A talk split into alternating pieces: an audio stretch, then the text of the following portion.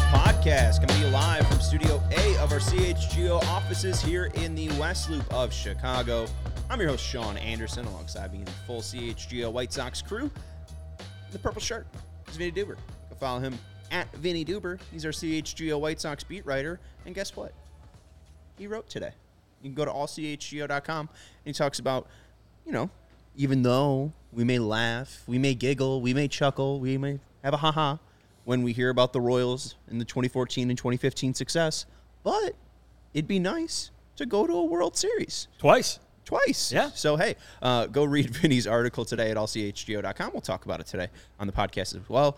Man in the middle is Herb Lawrence. Hello. You can follow him at Ecknerwall23 as our CHGO White Sox community leader. And shout out to the chat as well. Fred's hanging out with us. AJ's hanging out with us. And uh, AJ wants to give a shout out to Terrell Tatum for being named White Sox Minor Leaguer of the Year. Um, got a little stat. I'll start off with this, and I got some icebreaker questions for you guys. But uh, I thought I had a fun interaction. I don't know uh, about anyone else. Uh, last night on Twitter uh, with uh, Lance Brozdowski, Yeah. and he's from uh, the Marquee Network. Sure. works, you know, uh, for the other team, uh, right? But it's fine. He's a he's a baseball guy, and he tweeted out some hitting data from the minor leagues. So you know, this is obviously what we lead our show with. Um, and he said the stats below are from the four levels between Class A and Triple A for uh, expected uh, weighted on base average. Uh, the first team is the Yankees, 358 xwOBA. Uh, second is the Mariners with 358 uh, xwOBA. Uh, third, the Tigers, who hired a new general manager from the Blackhawks, because of course. Um, are third with a 354 uh, xwOBA. 28th is the Braves at 331. 29th is the Nationals at 328. And the Royals at 328. And I asked White Sox, because that's the team we cover. And he said, I don't think you want the answer. So I'm assuming that it's 26th. Um, because they, they were somewhere in between. They're not the one of the best, nor were they one of the worst. they're between four and 27. Okay. And by his answer, I assume they're not four. So, Okay. there you Yes. go. Uh, well, no, I mean, I assume from that answer they're probably bad. Yes. Um, so that's not good. Just I, I don't know. I thought to bring it up because the guy that was running the minor leagues is now the general manager, um, and you know he's he's done it the best. That's what Jerry Reinsdorf said. He's done it the best. So uh, he knows don't know. baseball. Huh? He knows baseball like Jerry Reinsdorf likes. He knows baseball. Uh, so I don't know. I just I just thought it was fun because is. where is this team going? Nowhere. But shout out to Terrell Tatum, who's minor leaguer of the year. But read Vinnie's article. If we're emulating the Royals, I heard you reading them early on that thing. Then their minor leaguers are hitting down there. So let's keep on with that. Uh, if we're going to be emulating the Royals and getting Royal people over here, that's good. See, Herb's got jokes. And that's why we That was the whole basis of the story is that you've all got jokes, and do. Herb, right off the bat, he's Lean got right jokes. into it. Yeah. Uh, someone who's not a joke, Luis Robert Jr. We're going to talk about him in a second. Uh, Steven uncovered a fact. Uh, I was really struggling with topics today, and I said, Steven, I shook Steven. And I said, Steven, create a topic. Steven Nicholas is producing us, by the way. Create a topic. And he Wow. did. He came up with a pretty good, uh, I didn't know this little anecdote. Shook Maybe it I out of did. me. Yeah. Sounds like you'll be getting a call from HR. I'm about to say that's Yeah. rude. I don't think we have one. Do we have HR? You have to have. I HR. called, no one picked up. Yeah. Okay. All right. Well, that's good. Lunch For break. Yeah, Lunch I might for leave the country uh, this weekend. Uh, we'll talk about Luis Robert Jr. We'll talk about oh, how this team just keeps on losing and uh, the the. The, the scope of the losses because now we're really getting to the final what nine games here. Uh, we talked about how difficult this schedule might be. Uh, boston has been eliminated from the playoff race. However the padres you Four a half- said four and a half games back. four and a half games out. What they're eight and two in their last ten? And won their last six, I believe. so I mean, it might not be a, a cakewalk at the end of the season here. They got to Um, climb over like four teams to get to that last wild card spot. It's not going to happen, but they do have a favorable schedule. Before we get into that, though, the the hundred losses, the the bad teams, Luis Robert Jr., Gold Glove or Silver Slugger. Um, I would like to ask you guys two icebreakers. Thought of them. You know, I've been, I'm trying to drum up topics, and I think we could probably get like ten minutes out of this. Um, what is more likely? And I asked you this, Vinnie. I didn't get your answer. I asked you this pre-show, and then Herb, uh, you can listen to Vinnie's answer and bounce off. What is more likely for 2024? Obviously, it doesn't have to be either of these. Don't have to happen. I mean, this could be a one percent chance of happening. The Sox sign Blake Snell or trade for Salvi Perez? Vinnie, since you brought up the Royals and you wrote about the Royals, I'm going to pass this to you because you've been very, very uh, vocal about their not taking on that Salvi Perez contract. I think there is an overwhelming chance that they do not trade for Salvador Perez. He makes far too much money. They uh, they need, have so many needs where they need to spend that money and devote resources elsewhere around the roster. Uh, I do not see them stacking it all with one player in Salvador Perez. That being said, I think that is more likely than them going to get Blake Snell because Jerry Reinsdorf basically told us uh, when he said we're not going to go give 10 year contracts to pitchers. Blake Snell is going to win the National League Cy Young Award, it would very well seem. Uh, and if that's the case, he might not get a 10 year contract, but he's going to get a very, very, very big contract. Um, Jerry Reinsdorf didn't seem uh, inclined to give a very, very, very big contract. And he, as he said, using the word he said, pitcher, you know, people have extrapolated that to player, probably fairly, but he said pitcher. Blake Snell's a pitcher. I would say that while it is highly unlikely they trade for Salvador Perez, given his contract situation, it is more likely they do that than sign Blake Snell to a very long term deal. I'm gonna go with Salvador Perez also, but I actually believe that they're gonna do it. And I know you guys don't think the 20 million will work with the White Sox. They'll make it work because they think the leadership is the perfect thing to have Pedro Grifol and Chris Getz battle standard be put on by a lieutenant in the in the clubhouse with Salvador Perez and what they want to create the culture that they want and they'll pay the the price to make him the guy who's the leader of Herb. the White Sox. Herb, counterpoint. Yes. Don't they already have that guy in Andrew Benintendi? Well. No, and I'm I not. mean, he and was I'm, there for I'm- only two years. I'm not even- and he's the quiet as hell, right? Oh, sure, yeah. From a clubhouse leadership standpoint, yeah, Yeah. you, those are different, different, uh, different guys with different personalities. But, But- if you're talking about the style of play that they want to play, and we've heard Pedro talk about it on end since uh, you know since uh, Chris has taken over as GM. It really sounds like he's describing Andrew Benintendi, who's been talking up all year long, even through the negative results at the plate that Benintendi has had. Hey, you haven't seen everything that this guy can do yet. He does all the little things right. He can affect the game in every different way. Still haven't seen it it. would seem to me that the role model for what they want their player to be uh, is someone that they've already spent a ton of money on.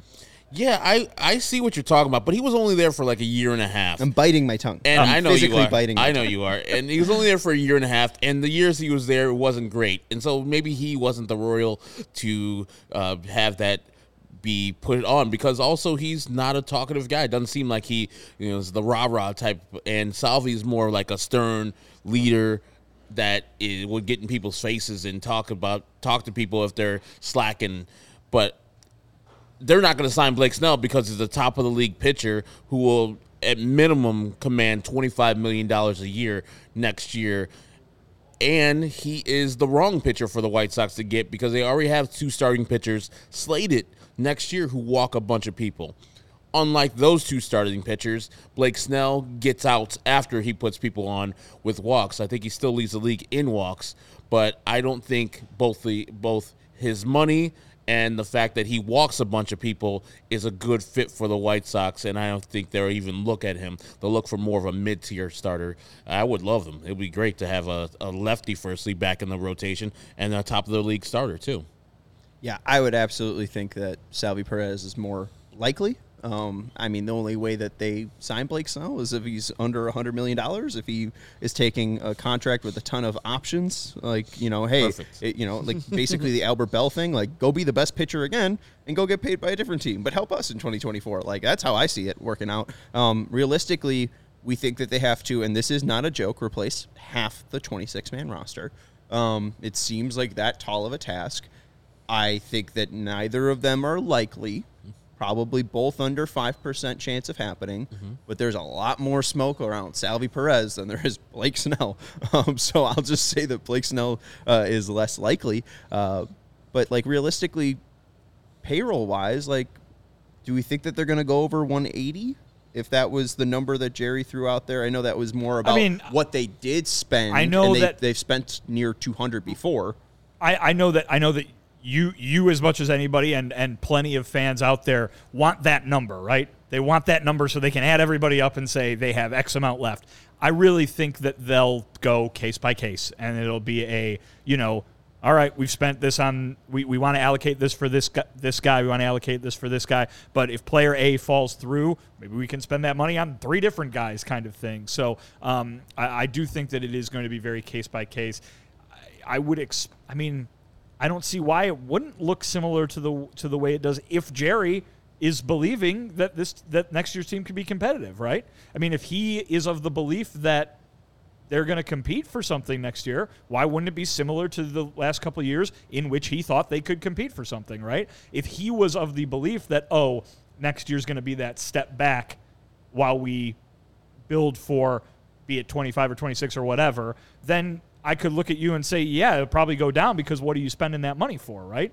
But I don't see why it wouldn't be similar to what it's been. We'll put it that way. And also, I'm just worried about Chris Getz in. He's never really done this where he's signing contracts. I mean, say what you want about Rick Hahn. Before he became a White Sox person, he was working in a uh, sports agency, working on contracts, and that's what he did with the White Sox too. And so they he had the wherewithal of somebody not playing him, understanding the budget the White Sox have to play with.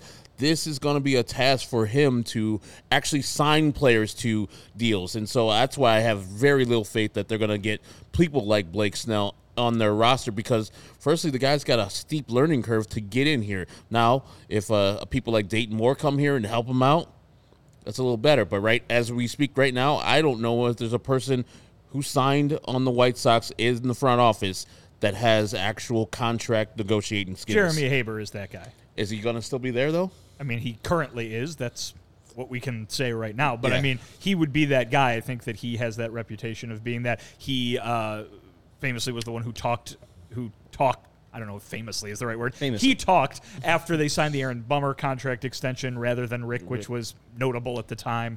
Um, so he has experience on that end, and him being there, I think, speaks to what you're what you're talking Yeah. about, which is there needs to be somebody who can who, who does have that experience right there with them, and and you know they've got they've got weeks still to put together uh, more more people in that front office, right? I don't think any of us were expecting two nights to go to see Bing Bang Boom. Here's three guys that are going to be added, uh, and that was all. All that was on the, the scouting and the development front too. Wh- Why can't why can't there be another guy or another two guys or or women added uh, down the road who do specialize on that end of things? That eases my mind. You bring up uh, the steep learning curve, though, and like if he does bring in Dayton Moore, I mean, Dayton Moore is going to have his own steep learning curve of learning the names of the people in the White Sox organization. Not Pedro Grifol, Okay, so and uh, Gene Watson Gene Watson Gene Watson, yeah. and Chris. I mean, Chris Chris, Getz, Getz. yeah. He knows Chris Getz. and Bannister, Benny Bannister. Yeah, Brian All right, Bannister. He knows so, I mean, everybody. he's He's gonna- good. He knows Benny. And Salvador Perez. Too. yeah, well, he knows Salvi. He knows Andrew Benintendi. Who else is a Royal? We're fine. Jermaine Dye. I'm kidding. hey, shut up. Uh, j- hit the like button. I got one more uh, icebreaker, and then we're going to get into uh, Luis Robert Jr. James Shields. But he's not around. Uh, well, maybe he could be around because here's this question for you. Uh, most likely, all right? So, most likely to make a start for the White Sox in 2024. James Shields is on this list. Right, he, you could, if you want to ri- have a write in, I'll allow it. All Okay. right, I'm not, I'm not stern. Jesse Scholtens, Touki Toussaint, Jose Ureña, Mike Clevinger, or Lucas Giolito. Run through those one more time. Scholtens, Yeah. Toussaint, Ureña, Clevinger, or Giolito, who is most likely out of Scholtens, Toussaint, Ureña, Clevinger, or Giolito to make a start for the White Sox in 2024? Most likely, Most likely. it's probably Jesse Scholtens. That would be my answer. Mike Clevinger would make the most sense because he is, you know, just a mutual option away from being on the White Sox. But I think we discussed before, if I was Mike Clevinger pitching as well as I pitch in the second half, I can get this deal from some other team, and the White Sox can be part of the negotiations. I can get out of this deal currently with four million in my hand, and also get a better deal on the free market. And if the White Sox want me, they could sign me for more than 12 million for next year. And so I would think that he would be free and then once he's free, there'll be a couple teams bidding on his services and might put him out the White Sox price range. But Jesse Scholtens is pretty much a rookie this year, and so he's under team control and so he can come back and do a fifth starter type of thing anytime he wants to next year. So out of those people, I would think it'd be Jesse Scholtens probably go there too, though. I think Touki Toussaint is right there, just because I think from one of the from a from a how good can he be perspective, I think Touki Toussaint might have more upside than Jesse Scholtens. So I could see them maybe taking more of a risk on him, maybe in addition to Jesse Scholtens. But those two guys are at the top of the most likely. I think Clevinger is the least likely uh, because he literally has a looming decision, which we kind of all think looks like it will be I am I choose not to play for you next year, right? Yeah. Lucas Giolito will be a free agent, as I believe Jose Ureña will be. I would say, you know, both of those guys are going to be looking for looking for jobs. Ureña is going to probably just take whatever minor league deal comes his way. Um, Giolito will get a major league contract, but since he's been traded, I think probably the um, interest that teams will have in him has been hit. You know, has taken a hit does that make Lucas Giolito kind of that perfect mid tier guy that the White Sox might be able to go after and spend on and bring in? He's got a relationship with this organization, which he has always voiced as being a positive one. That being said, they did just trade him. Um, so I would probably rank rank it as Scholtens, Toussaint, Giolito, Ureña, Clevinger. I like that ranking. Yeah. I think I'd take that ranking too. I I but mean, I think, there's a pretty big gap between the top two and the, and the number three spot there. I, I think Scholtens is probably going to get rewarded. I mean, this is his first like true major league shot, and he has been rougher in the later months, but he's gotten a lot of quality innings for the White Sox. I, I think mean- if he's I think if he's in the rotation to start next season with what he's shown at the end of this season, that's probably not a good sign for what they were able to accomplish during the offseason. Um, that being said, him and Toussaint both would strike me as really good sixth, seventh starters to have on hand, right? These are guys who have experience going out there and eating innings, maybe could even do that swingman role between uh, an innings eater out of the bullpen and somebody who can spot start. So it, it, it would not be a bad thing for those guys to be part of the organization. I think if they are part of the opening day rotation, not a lot went right in terms of offseason work of trying to build a rotation. That's my opinion. Yes, I, I absolutely agree. Um, final icebreaker here: uh, Edgar Martinez debuted in 1987. How did Greg Luzinski and Harold Baines in 1981, 1983, and then Baines in 87 and 88 win the Edgar Martinez Award? Because it has since been renamed. Ah, okay. All right, cool. Uh, let's take a break. I'll, I'll recover from that L, uh, and then we'll talk about other awards for the White Sox, like Luis Robert winning uh, Gold Glove and Silver Slugger in 2023. You know who never won the Cy Young Award? Cy Young. Yeah. I heard about. Yeah. about that. You Not never that good. You know who never won Silver Slugger? Um, Albert Belle. The Silver Slugger. Mr. Silver Slugger. Silver Slugger. Yeah, and his wife Miss Silver Si- Slugger. Silver Soldier. Is that the the Marvel guy? Yeah, I guess so. The Silver Surfer. Same thing. or Winter Soldier. Not Either the one. same thing. Two I don't know different an- things. I any of this. Um. Anyways, let's take a break. Uh, I'll let you know about our friends over at Ray Chevy. Uh, our guy Ray uh, from Ray Chevy was on the CHGO Bears uh, show. Uh, that, that right? yeah, the crazy day. Um, you know, obviously Justin Fields bus tossing his coaches. Ray from Ray Chevy was on CHGO Bears. The defensive coordinator resigned. You know, a lot happened yesterday with the Bears. But our friends over at Ray Chevy have you covered if you're in the market for a new or used vehicle. If you are, then we have some great news for you because Ray Chevy in Fox Lake has just joined the CHGO team. And they were talking to the Ray team yesterday and they brought up the Ray Price promise. It's a guarantee. Your guy, Ray Price. The Ray Price promise. it's the Ray Price promise, not to be confused with the Ray Price promise. Ray Price's promise. Yeah. Yeah. Um, It's a guarantee that the price you see online is the price you pay when you go into the dealership. We've they found in many cases other dealers will raise the price on you when you go go into the dealership, asking things like, "Are you a recent college grad? Are you active in the military? Are you a farmer?" Herb, are you a farmer? I am not. And in most cases, the answer will be no. I'm an informer, though. oh, thank you. Snow. Uh, Snow, right? Snow. Yeah. Uh, weird white guy. He was a, like an actor, right? Brian something. No, he's a Canadian.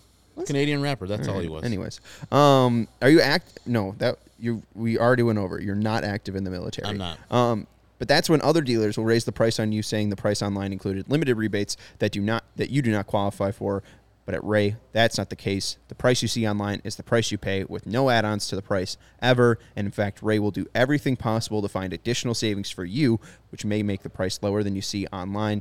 As one of the top-selling dealers in the Midwest, you'll always be able to shop one of Chicagoland's largest inventories and save big at Ray Chevy because they now have over 100 Chevy Trax models available starting at $21,495. And now through September 30th. I know you said you were going to take a trip up there, Herb. I am. Uh, now through September 30th, all buyers can qualify for 0% financing, make zero payments until 2024, plus put no money down, and best of all, pay zero hidden fees with the Ray Price Promise. Visit Ray Chevrolet in Fox Lake or raychevrolet.com, serving the community since 1963. Find new roads. Herb, what you drinking? I am drinking a delicious, juicy beer hug from Goose Island. And hopefully it's not raining like it is now for their block party coming up uh, this this weekend. But CHGO is supported by Goose Island Beer Company. It's been Chicago's beer since 1988. Herb is drinking the Juicy uh, IPA from the Beer Hug family. You can get a little sampler. Uh, I think they got four flavors, three beers each uh, of each flavor, so you could try them out. Weekend's coming up, folks. Uh, you got 312 Wheat Ale, the Full Pocket Pilsner if you're a lager, folks. Uh, or no, it's a Pilsner. It is a pilsner. Yes, Wouldn't be a lager because it's a Pilsner. correct. Yep, that's it's in the name. Yep. Uh, and then also uh, the Oktoberfest beer because uh, it is about to be fall. I think it's tomorrow is the first day of fall, right? I don't. I don't get behind these official first day of seasons things. Alrighty. It's the there's it's the three three three the month or the the months. The first day of fall is September first. oh, so like First the first three are, are is winter. First first day of winter December first. First day of spring March first. First day of summer June first. That's how they taught it to us in preschool. Mm-hmm. It's not going by the official stuff. Right. Just going by the easy way of just, hey, Yeah. this calendar changed. It's fall time. Wow, I've really frustrated you with this. Just doing a beer read.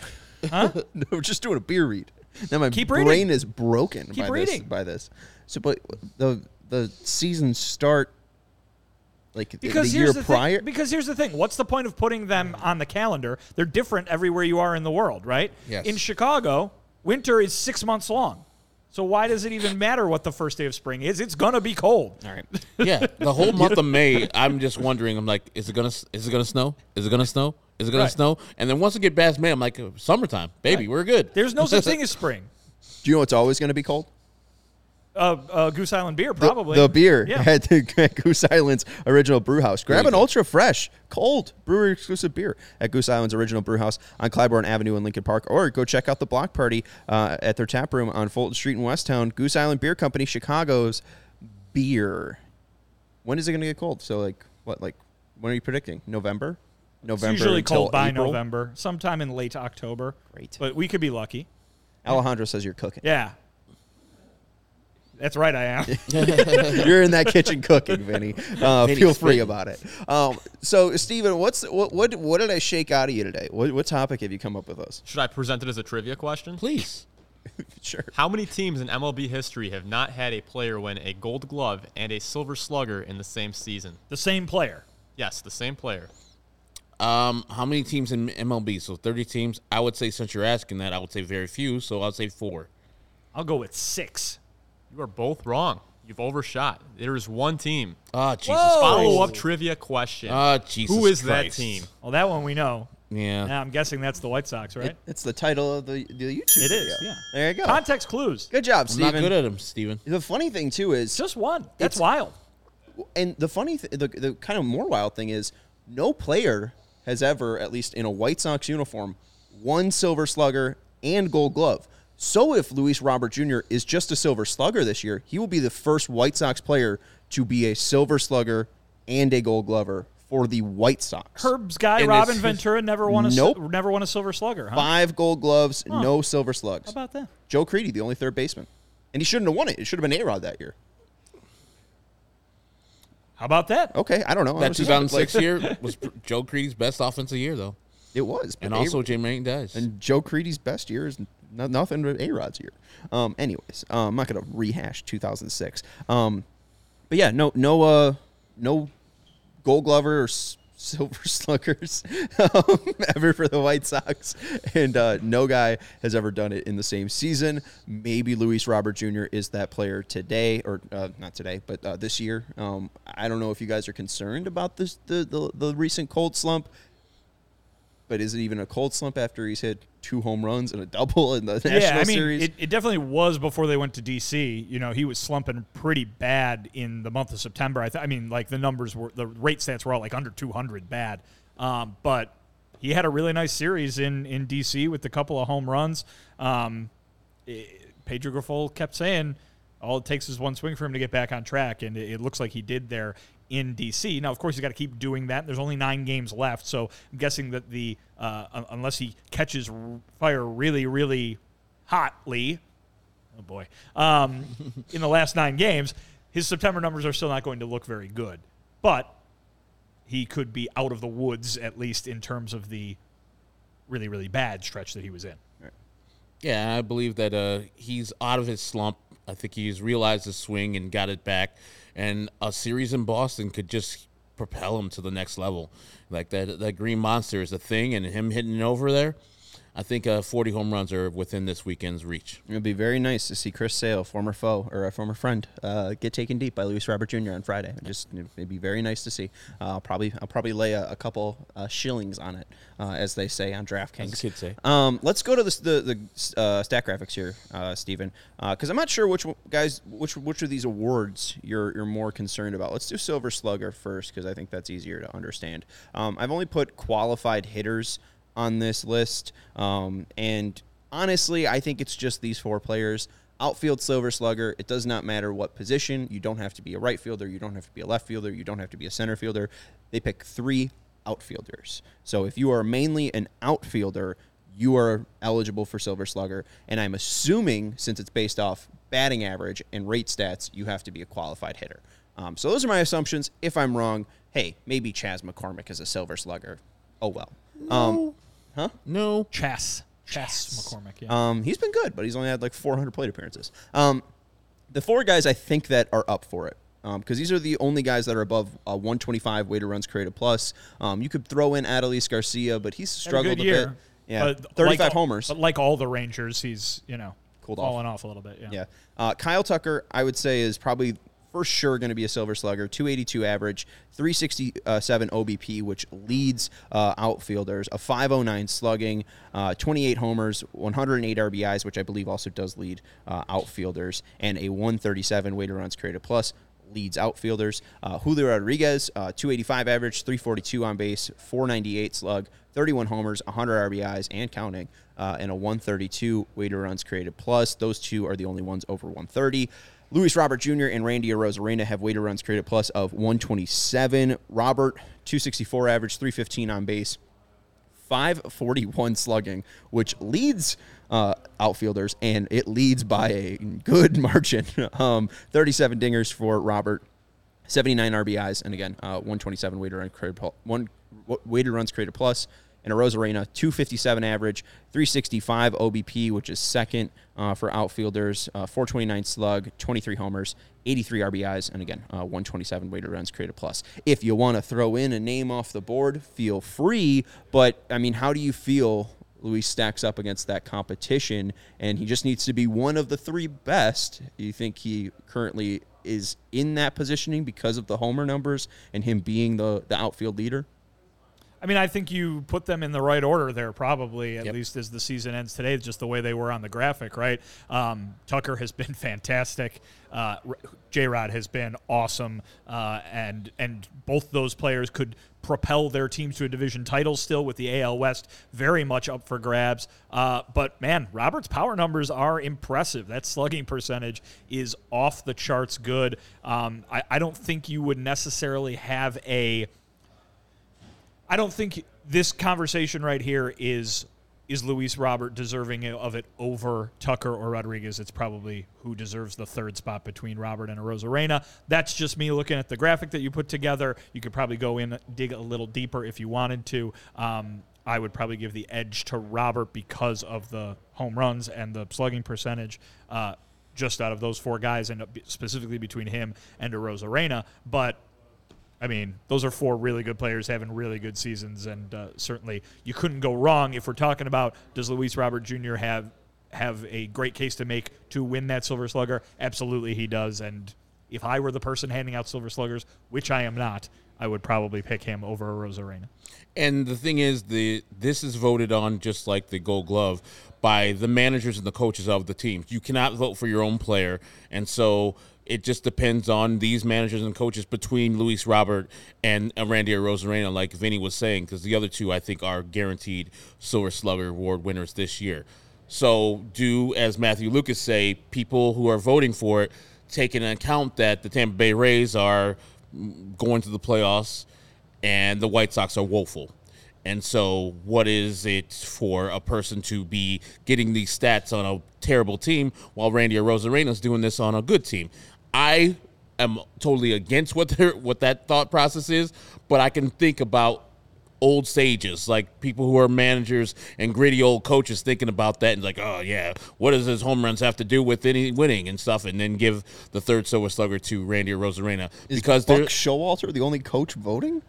I mean, they're all they're all gritty and uh, basebally and spitting out chew, chewing tobacco. But I would think that Luis Robert would have this in the bag. His numbers dwarf exactly what Randy Arozarena does, and he is a highlight film every time he does hit a home run. I know Randy gets the props for doing the arm crossing thing and, and pimping out, but those numbers don't come close to what Luis Robert does, and that I think he'll have the advantage. And I think people mostly have been put on notice with Luis Robert Jr. this year, and they won't uh, overstep him. But I that would be the only way I would see that Luis Robert Jr. wouldn't be a Silver Slugger if just these managers are like, I'm going for the winning team instead of the person who was actually better.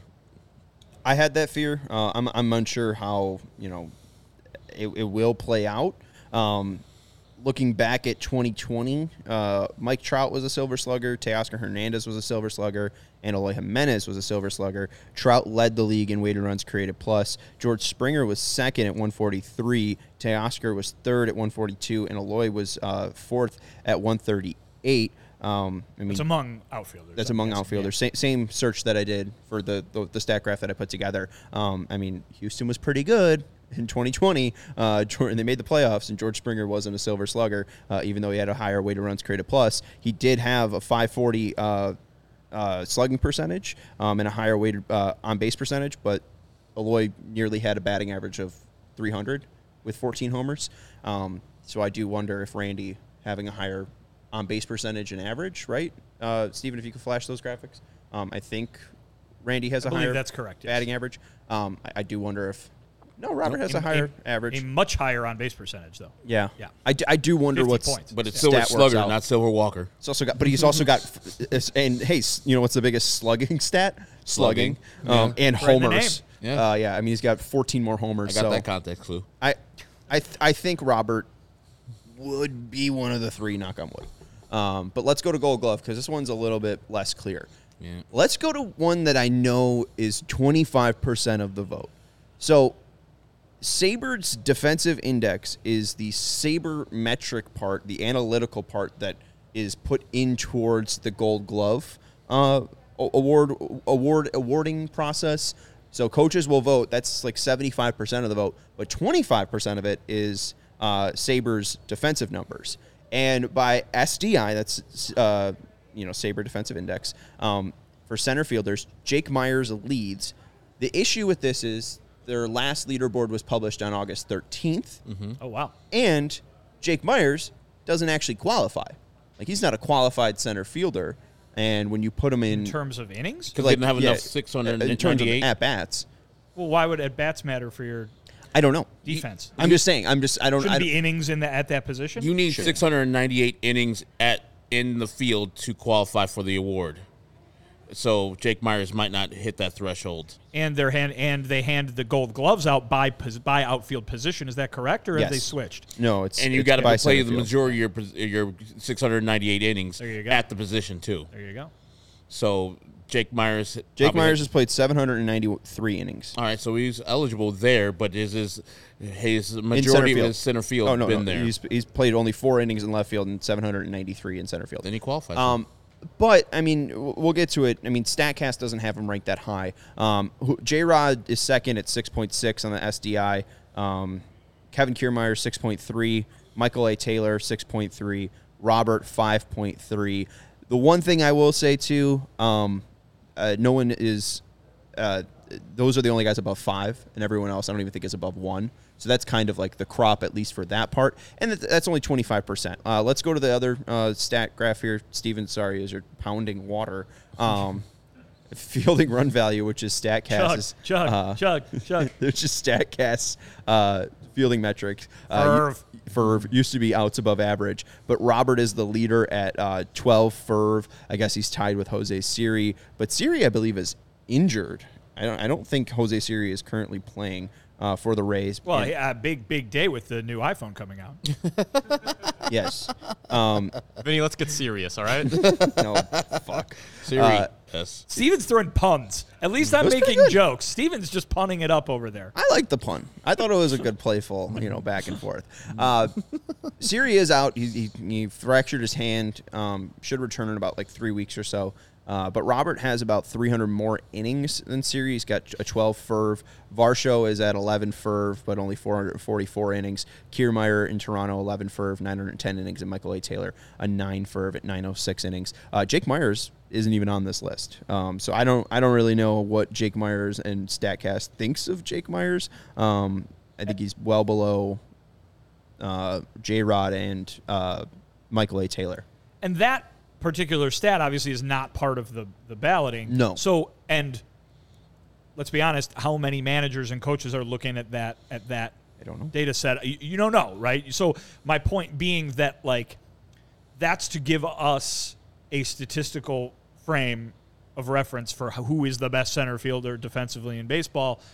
But that other one holds a lot more weight because it's actually part of the voting total. And you've got to remember too, the managers, the coaches, while many of them are analytically inclined and would look at something like that, many of them also are going to be going off of their anecdotal recollection, right? That's why we always talk about guys when it comes to gold gloves where reputation can Yes. carry you, where your bat can carry you. Yes. It's- that latter thing might work in Luis Robert Jr.'s favor. Who knows? But like a guy like Kevin Kiermaier, who is on the leaderboards for the stats and is just has the reputation of being one of the best defensive players in baseball, would seem to be a guy who would be right at the top of the list for the most likely to win the award this year, right? Well, and you brought up, uh, you know, your maybe your glove, you know, having that reputation, your bat having that reputation. I think Rafael Palmeiro's bat was so good that he won a Gold Glove. Um, so that's always fun. Only at first played base. four. Only played four games, I believe, at first base. But we, I mean, Derek Jeter's whole career, like he is objectively one of the worst shortstops in the history of baseball if you go by defensive ra- run saved. But he won like six Gold Gloves. So they're like, oh man, Jeter's that short. He's doing that jump throw. He's great. And the same thing with Juan Soto, where we're talking about qualified people. He was one of the finalists for Gold Glove last year. He's not a good Gold. Glove. He's not a good fielder at all. And as Vinnie says, it is a bat thing. Like if you have a good bat, and also you have a glove, you don't even need to be a good glove. A glove, they can vote for you. And he was one of the five people qualified to be one of the right fielders who were in the finalists, and he wasn't one of the best of those five people who were qualified either. But he was a finalist because he's a name. And Luis Robert has won this before, so that's working in his favor for right now. But I think there's a bigger name out there that is just as good, if not better, in the outfield. You see in the highlight plays where it's Julio Rodriguez is probably going to take home the center field thing.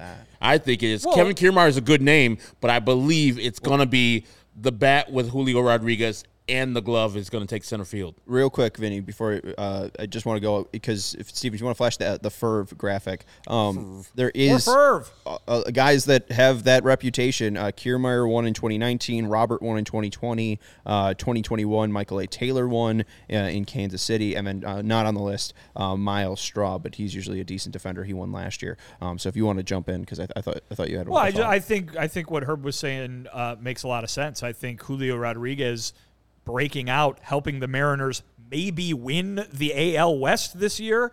Um, you know, the the show that he put on in Seattle during the home run derby.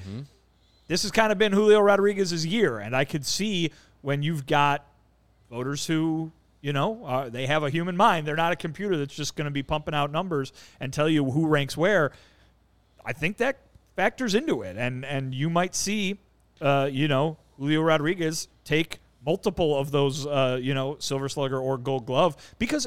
Listen, he's doing both extraordinarily well too. Let's not pretend that like it would be some sort of coup or anything like that. If he wins the Gold Glove in, in center field, you're going to go great defensive player wins Gold Glove. It's not like some guy who gets you know uh, robbed or, or, or who gets awarded it because he hit a bunch of home runs, which Julio Rodriguez has also done. But that would make that would make a lot of sense. I think there's a lot. I think what you've illustrated here is that there's a lot of guys who are really good at this. Let's talk about Luis Robert Jr. because I have been telling you since opening night that he has been playing a different kind of center field this year than he did over the last two seasons, particularly last year. He's been phenomenal. And I think the number one thing, which who knows uh, how easy this is to either both quantify or qualify, but is that he just makes it look easy. Plays that should be hard are not hard for him. And he'll track down every ball hit anywhere near center field, and you'll go and you'll just look down at your score sheet and go F8. Yeah. when really any or not any other because you've listed many good guys but many other players out there put them in center field and they can't get to that ball or they need to make a diving top 10 play on sports center in order just to get an out where luis robert is camped under it by the time it gets to where it's going to land so He's also made the spectacular plays this year. He made the tremendous diving play in Baltimore, which kind of looks like looked a lot like the one he made in Kansas City back when he won the Gold Glove as a rookie. But numerous home run robberies, both at home and on the road. Uh, if Luis Robert Jr. wins the Gold Glove this year, it will be very much deserved. He has been fantastic. I think the point though that you've made with these graphics and we're and that I would like to make in the conversation here is that you can say that for a number of guys, and and the the, the quality of some of these guys in the American League is very high. Uh, Luis Robert Jr. has been fantastic, and he certainly deserves to be among the finalists and and even a winner if he does so happen to land another uh, statue for his mantle. So the one thing I will throw in here, at least statistically, and then we can wrap it up, hit an ad break, and then we'll get into the losses, and then we'll send you on to your weekend. You'll watch probably the White Sox take on the Red Sox this weekend. We'll see you on Sunday, and it'll be a nice, you know, CHGO week. Bears got you covered uh, for uh, the CHGO Bear Show got you covered uh, for Chiefs Bears on Sunday. Got Blackhawks training camp with uh, the savior of Chicago, Connor Bedard, going around. Uh, so make sure you're subscribing to CHGO because we got you covered. Whoever disliked you, this video, I'm also going to find you. All right, so hit the like button. What's wrong with you? Um, What did he dislike? Goodness gracious, this is a Right. good conversation. the one thing that I'm just concerned about with Robert, and you guys bring up J Rod, J Rod has more innings played in center field, 1,259. Robert has 1,190. And you mentioned the ease of those catches. Um, Robert, on four star plays, he is tied for second with Kyle Isbel and Michael A. Taylor with nine made. So four plus stars are. Is that the uh, most stars you can get? Five is. Oh, so okay. 25% chance or below. Um, Robert has made two of those catches on 23 opportunities. Um, four stars are 50% or below. Um, so, really, you know, that upper echelon of outfielders can make. Um, Robert has made nine of those plays, tied with Isbel and Taylor. Um, Joey Wiemer and Fernando Tatis are the only players above them with 10. Uh, but the only thing is, Robert has a fairly low conversion rate. Um, nine on four star plus plays, uh, nine outs on 34 out opportunities. Uh, that's a 26.5% conversion rate. Um, and you look at the other players like Isbel, Taylor, Wiemer, and Tatis, 41.7% for Tatis and Wiemer, uh, 39.1% for Isbel, 33.3% for Taylor. So you could make the argument that Robert is doing it, quote unquote, like worse or less. You're telling less me I'm wrong. That's what you're telling me. I guess. Like at least for well, Statcast is. These aren't my stats. Um, but at least to bring it up to the J Rod thing, uh, Robert has made more outs and has has a higher conversion rate. So at least if we're looking at that stat for Robert versus Rodriguez, Uh, nine outs on 34 opportunities for Robert, uh, seven outs on 30 opportunities for Rodriguez. And you could say, too, with J Rod playing more innings, uh, Robert is probably putting himself in position more often for five star catches or four star catches because of his jump, because of his athleticism. He's getting the chance to make more difficult catches because of his ability. We've talked about this with TA. Like TA's range allows him to get to so many balls that you know it, it looks difficult. To, you know he's making impossible throws, and or at least this, this was like 2022 TA. Um, the, uh, the throws were so much difficult because he was getting so much range on these plays um, that you know his defensive metrics look- looks looked worse because he wasn't able to uh, convert on balls that he was getting. To. Other shortstops, those were just hits. Right, exactly. Um, so yeah, And um, J Rod, the thing that has his, him an advantage for this next week, he has 10 games versus Texas, versus Houston, and then versus Texas again. People are going to be watching him. Exactly. All the coaches, all the managers who vote on this award, if he does anything offensively or defensively, that will solidify his uh, chance to win the gold glove because more eyes will be on him while the White Sox will be playing teams that are not in the playoffs or Padres, I guess they're trying to get in the playoffs, but those games won't be widely viewed by managers and coaches around the league. So J Rod has an advantage over that. He has his destiny in his own hand. And the Seattle Mariners have the 10 games that they can win or lose to get in the playoffs. And if they win, man, J Rod's going to get a big time bump from that. and from the chat, uh, Josh Rodriguez is saying he's the real J Rod, so I'll allow that. Um, that's fair. We don't know who the Rodriguez. This isn't a Whites uh, Mariners podcast. This isn't SAT or S E A T. I think it'd probably be STTL. Yeah. Um, we're not STTL, so you're the real J Rod, Josh. Um, and Fred, too. Shout out to Yolmer Sanchez, 2019 Gold Glove winner. Um, we're going to take a break and let you know about our friends over at Fubo. If you are looking to watch the rest of the White Sox season, uh, Herb and I are going to get you covered, and Cody on uh, Big Ten football soon. If you're watching Big Ten football this weekend, if you're watching the Bears on Sunday, Fubo has 140 live channels of sports, shows, movies, and news, and you can stream live TV from any device. This device, this device, we got a TV in front of us. You can stream it from Device. that device.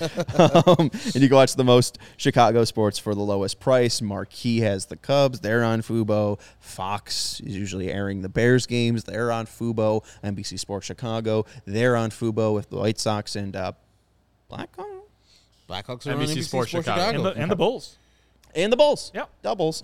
Um, so start watching immediately with a free trial at FuboTV.com slash CHGO. There's no contract, no cable, no hassle. Just sign up and start watching. And hey, maybe you're missing a Blackhawks or a Bulls game. There's a thousand hours of cloud DVR included at no extra charge. So you can go back and rewatch whatever you've missed. And you can watch local teams while traveling too. So maybe you're visiting the family uh, this holiday uh, season. And Maybe you you're can, going to uh, STTL. Maybe you're going to STTL and you can watch your teams uh, on any device. So uh, watch your favorite college football in the NFL with Fubo. Go to www.fubotv.com slash CHGO. That's FuboTV.com slash CHGO to sign up for 15% off your first month of Fubo Pro. Um, we also want to let you know about our Die Hard program. Uh, I mentioned it.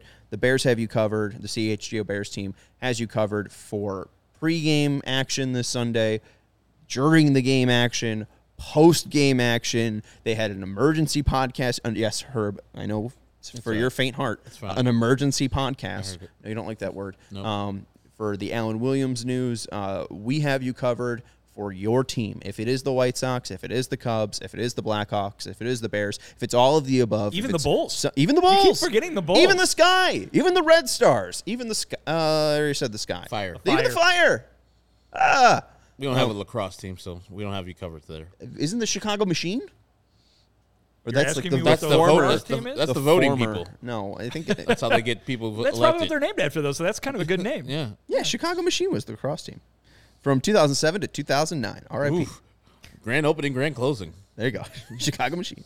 Um, anyways, uh, the Die Hard program. If you are a Die Hard, if you want that daily coverage, five days a week of your team, if you want daily written content at allchgo.com, like Vinnie's brand new article talking about the Royals and the White Sox and how it's not a joke if they do become the 2014 or 2015 Royals, um, we have you covered for any team. Um, and you also get 20% off events. We got a tailgate coming up on October 1st, Bears versus Denver. Get 20% off to that event. Come out, drink some Goose Island. It should be great.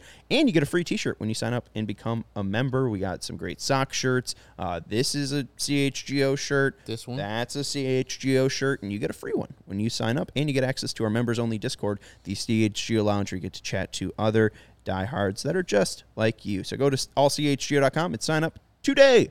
Finally, it's a Sunnyside Thursday. Herb, do you like Sunnyside? I love Sunnyside. Yeah, it's a it's a it's a, a sunny side for every season. No, I mean now that we're in fall, because it's September first. Yes. Well, why are you shaking? Didn't you say it was September first? Isn't that your narrative? No, if you have to put a date on it, yes, but I would say that the seasons are completely dateless. So don't don't I don't even need the whole first day of whatever season. All right. Well, anyways, Yeah, uh, 'cause there's no yeah. there's no weather that's like actually committed to the fall. It doesn't start leaves don't start falling right now when it hits September. It just gets a little colder. Well, and I there's- guarantee you it's going to be hot as hell next week or some. You know, we're going to have that fake uh fake fall and then go back into summer again. And even if it's a cold day, even if it's a hot day, there's no bad day for Sunnyside Cannabis Dispensary. tell It's you your what, home for Mercy. judgment-free cannabis shopping, a place where all kind of visitors are welcome to explore, discover, and purchase a wide array of high-quality products. Sunnyside has everything you need to elevate your football season, no matter where you are on your cannabis journey. They have easy online ordering and in-store pickup, and a great transparent loyalty program called Sunnyside Rewards, so you can get rewarded for all of the uh, purchases you make. Uh, they are Illinois' favorite dispensary. Uh, go visit them in Wrigleyville. Go visit them in Elmwood Park. Go. I mean, if you're north of the border, not Canada, but like Wisconsin, uh, That's the there's border. th- There's there's a South Beloit uh, uh, uh, location, so they have you covered all around this beautiful state. And their in-house brands include Mindy's, Good News, Cresco, High Supply, Floracal, Wonder, and Remedy. Some of the top names in cannabis. So through October 15th, head to sunnyside.shop and use code CHGO25 at checkout for 25% off your total order, one use per customer, and it's not stackable with other promotions. That's not only for new customers. Anyone can use our code CHGO25 at checkout for 25% off your total order at sunnyside.shop. Pick up everything you need to elevate your football season. Must be 21 plus or an Illinois Med card holder. All right, finally let's get into the White Sox and their stinky, stinky, stinky, stinky, stinky season. Shout out to Fred, uh, who's talking about the tumbleweed to 100 losses. Uh, let's go to the history. All right, we are closing in nine games left in the 2023 season, and we are looking at the most losses in a White Sox season since 1961. And bear with me, not all of these are 162 game seasons. I think the 1967 season was 161 games. A game got rained out, and they said we don't need to play it. It's fine. Smart. This team has 67 losses. Who cares? Um, but this is since 1961 when they started to implement the 162 game season. Uh, so since 1961, the most losses came in 1970 with 106. 2018 there was 100 losses. 2013 there was 99. 1976 there was 97. 2023 there was 95. 2027 or 2017 there was 95, and 1968 there was 95. So Vinnie, what I will ask you is you've seen a 100 loss team before. Are you the reason why the White Sox stink? The answer is no. Oh, okay. As the rest of that graphic illustrates. More seriously, I mean, we, again, nine games left. We have the, the they have the Red Sox coming up. They have the Padres coming up, and they have the Diamondbacks. Diamondbacks coming up. Uh, Diamondbacks and Padres fighting for a playoff spot. Uh, Boston has been eliminated. I don't know how much Boston is going to actually try, but what I remember, just kind of off my head, uh, anecdotally, I, I know very well that the Red Sox usually come and kick our ass. Uh, I don't really know the White Sox having success against Boston. Hey, so you are forgetting. You were forgetting that game at, at uh, well, yeah, you're forgetting 2005. Okay, You're well, forgetting El Duque, but you're since, for, since I was you're, 10. You're forgetting that relatively more recent game, uh, the big pitching matchup at Fenway Park. Former White Sox pitcher Chris Sale throwing for Boston, star White Sox pitcher throwing for Chicago, Dylan Covey. That was a 1-0 game that the White Sox won. And I think Dylan Chris Sale, as we learned, uh, every time he's faced the White Sox, he's struck out at least nine. So he had at least nine strikeouts in that game. Steve, can you go back to that graphic, though? Um, nine games left, 95 losses. Uh, if they lose all nine, don't think that's going to happen. But if it happens, uh, they will be second on that list. Uh, they cannot pass the 1970 team at 106. The most they can lose is 104. So, I mean, are, are we saying that the loss category is going to settle between 100 and 104? Well, and more interesting perhaps is where they would fall when it comes to winning percentage as well. Um, I don't know if I have. I can't do the math right here. What are you because I'm thinking Not of? good at math, but I guess the point being that anything they don't have to just lose out, right? They could lose 101 games and still be w- the second worst team on that list. Yes. By winning percentage. Well, and and Yes. lo- and win loss, but yeah, Right. yeah.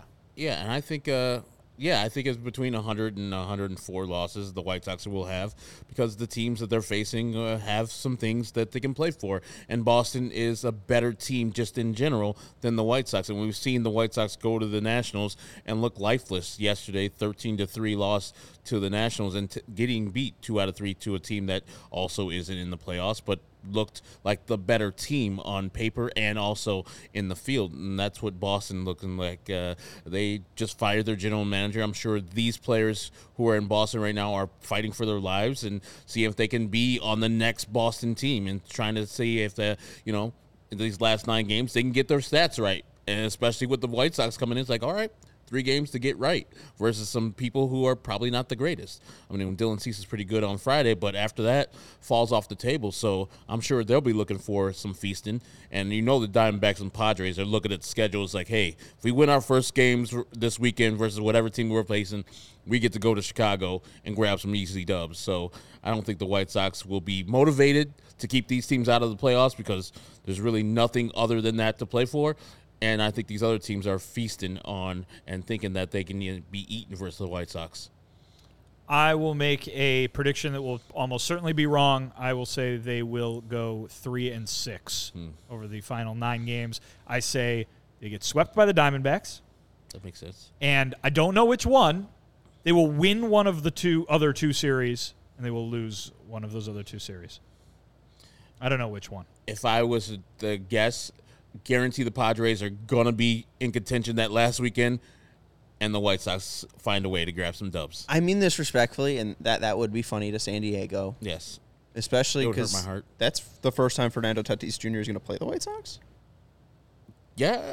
Yeah, he didn't play last year. Yeah. Fun.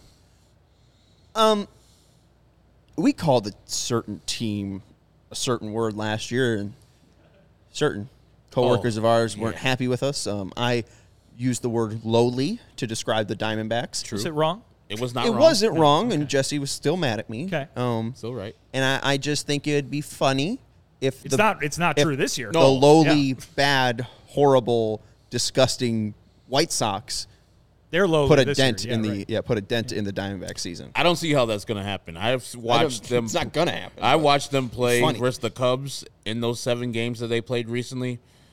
They're damn good. Not just good, damn good. They sh- they're going to do some damage in the playoffs when they get there. So that series, if the White Sox can grab one, and Vinnie already said a sweep is on the on the menu, and I don't disagree with that. I think they.